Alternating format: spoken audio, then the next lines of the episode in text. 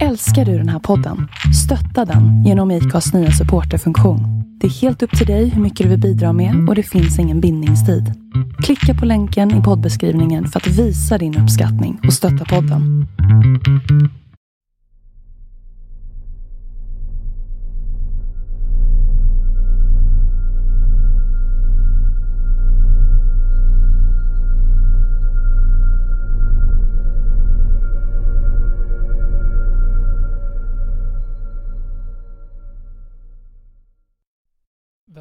Till The Long Gammon Podcast. Jag är Robin Lennarsson. Och det här avsnittet kommer skilja sig från föregående avsnitt. Då jag kommer göra det här avsnittet helt själv. För er nya lyssnare handlar ju podden om seriemördare, konspirationsteorier och kontroversiella ämnen. Men det här avsnittet kommer ju inte handla om en seriemördare. Men vi tyckte att det här avsnittet skulle vara kul att göra ändå. Förhoppningsvis kommer ni tycka om det här avsnittet och då kan ni ju lyssna mer. Då har vi ju 14 mer att lyssna på. Men nog om det. Ni har ju sett titeln på avsnittet och det är därför ni lyssnar nu. Idag kommer det här avsnittet handla om mordet på vår utrikesminister Anna Lind. Avsnitt 15.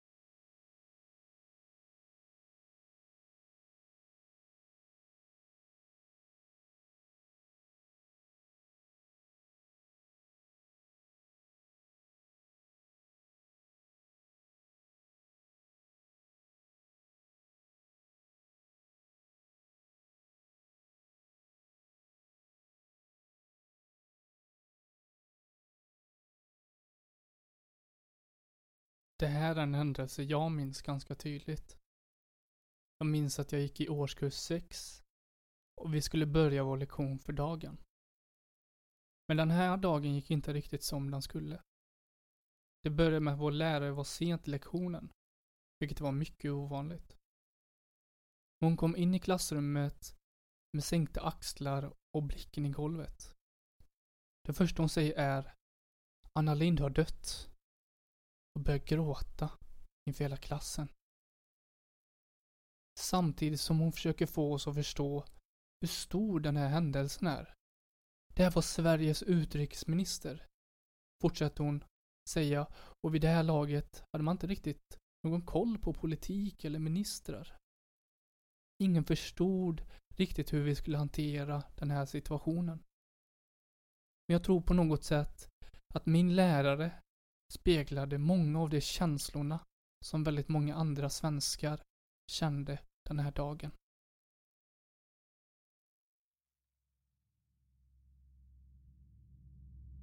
Och då kommer vi komma in på mordet på Anna Lind. Det här mordet skedde år 2003 i NK-huset vid en butik som heter Filippa K. Det är en väninna till Anna Lind som vittnar om att hon ser en man som sticker ut i mängden. Det är för att han springer mot Anna Lind. Hon trodde först att han var på väg någon annanstans. Men insåg ganska snabbt att målet var just Anna Lind. Det går snabbt. Och man förstod inte riktigt vad som hände. Mer än att Anna var på marken. Men när väninnan frågar och, och säger till Anna hur är det? Så säger Anna Lind. Jag har blivit knivhuggen. Vittnen ser gärningsmannen springa från platsen och de försöker stoppa honom och ropa efter honom att han ska stanna. Men han hinner iväg ner mot rulltrapporna i tunnelbanan. Det är också där han släpper sitt mordvapen. En morakniv. Med flera skador i magen och armarna var läget kritiskt. Folk runt omkring ringer 112. Det är utrikesministern, påpekade till personen i andra änden. Ambulans och polisen anländer på plats och de börjar avspärra och intervjua vittnen ganska omedelbart när det kommer fram. Under den här tiden kör de Anna Lind till sjukhuset. Hon anländer ungefär 16.39. Hon överlever till en början men avlider klockan 05.29 på morgonen. Det råder kaos och utrikesministern är död. Dagen därpå går vår dåvarande statsminister Göran Persson ut i direktsändning och informerar svenska folket. Nu var det här ett fall som måste lösas.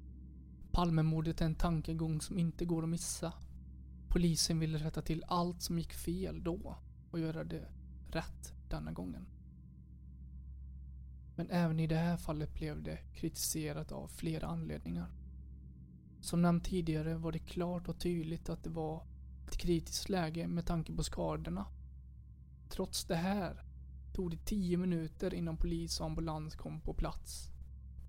Från själva SOS till polisradion är det en fördröjning på 6 minuter. Sedan tar det 4 minuter innan det kommer fram.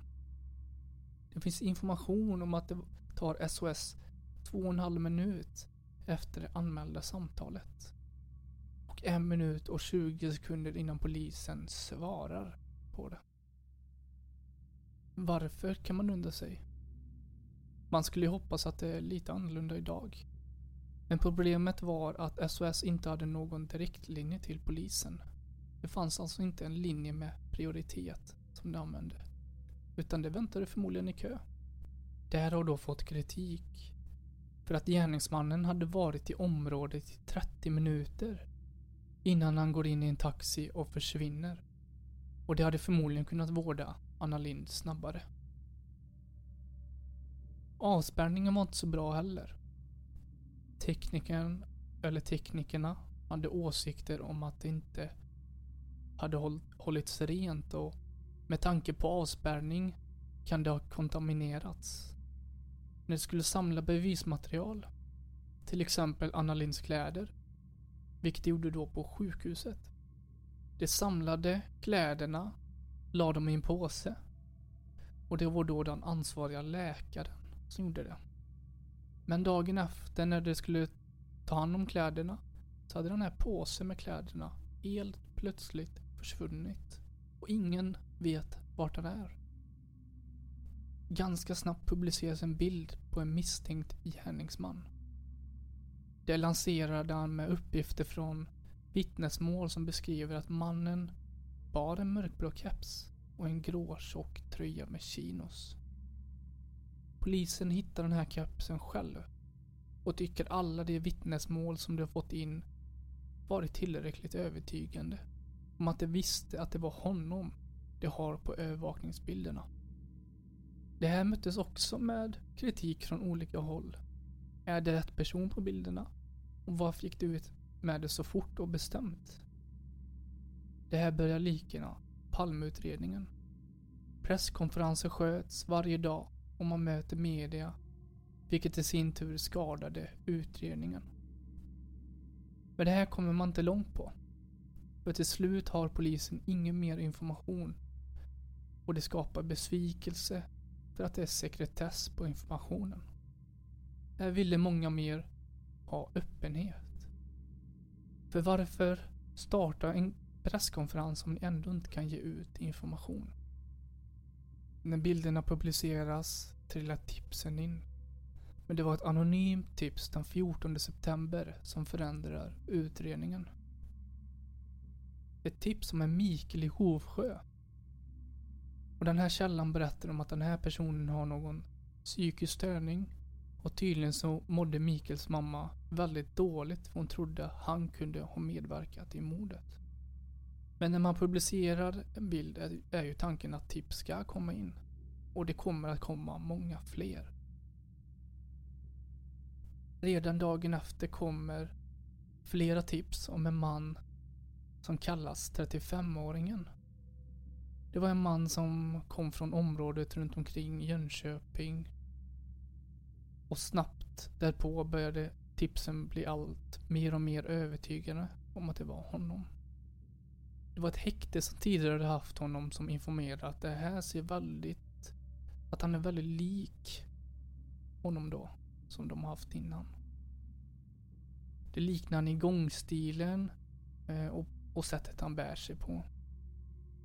Polisen började snabbt leta efter 35-åringen. Tips hade kommit in om att han var fotbollsintresserad och att han höll på laget i Djurgården.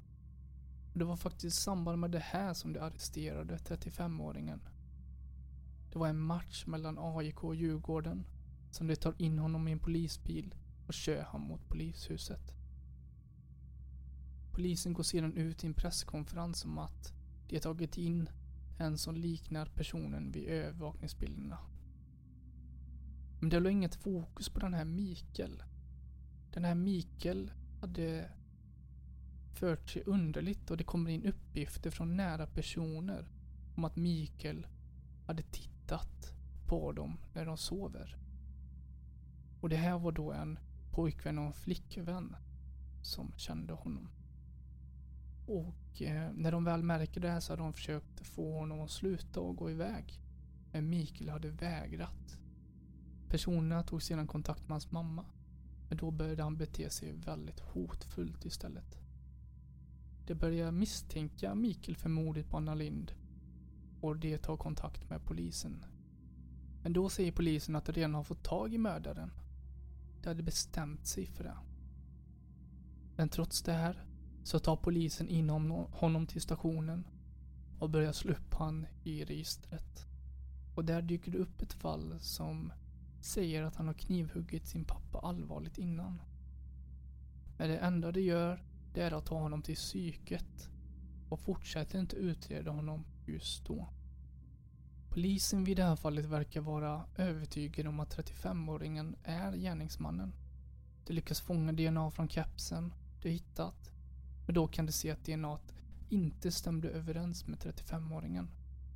Och kommer med påståenden som att han kan ha lånat kepsen istället.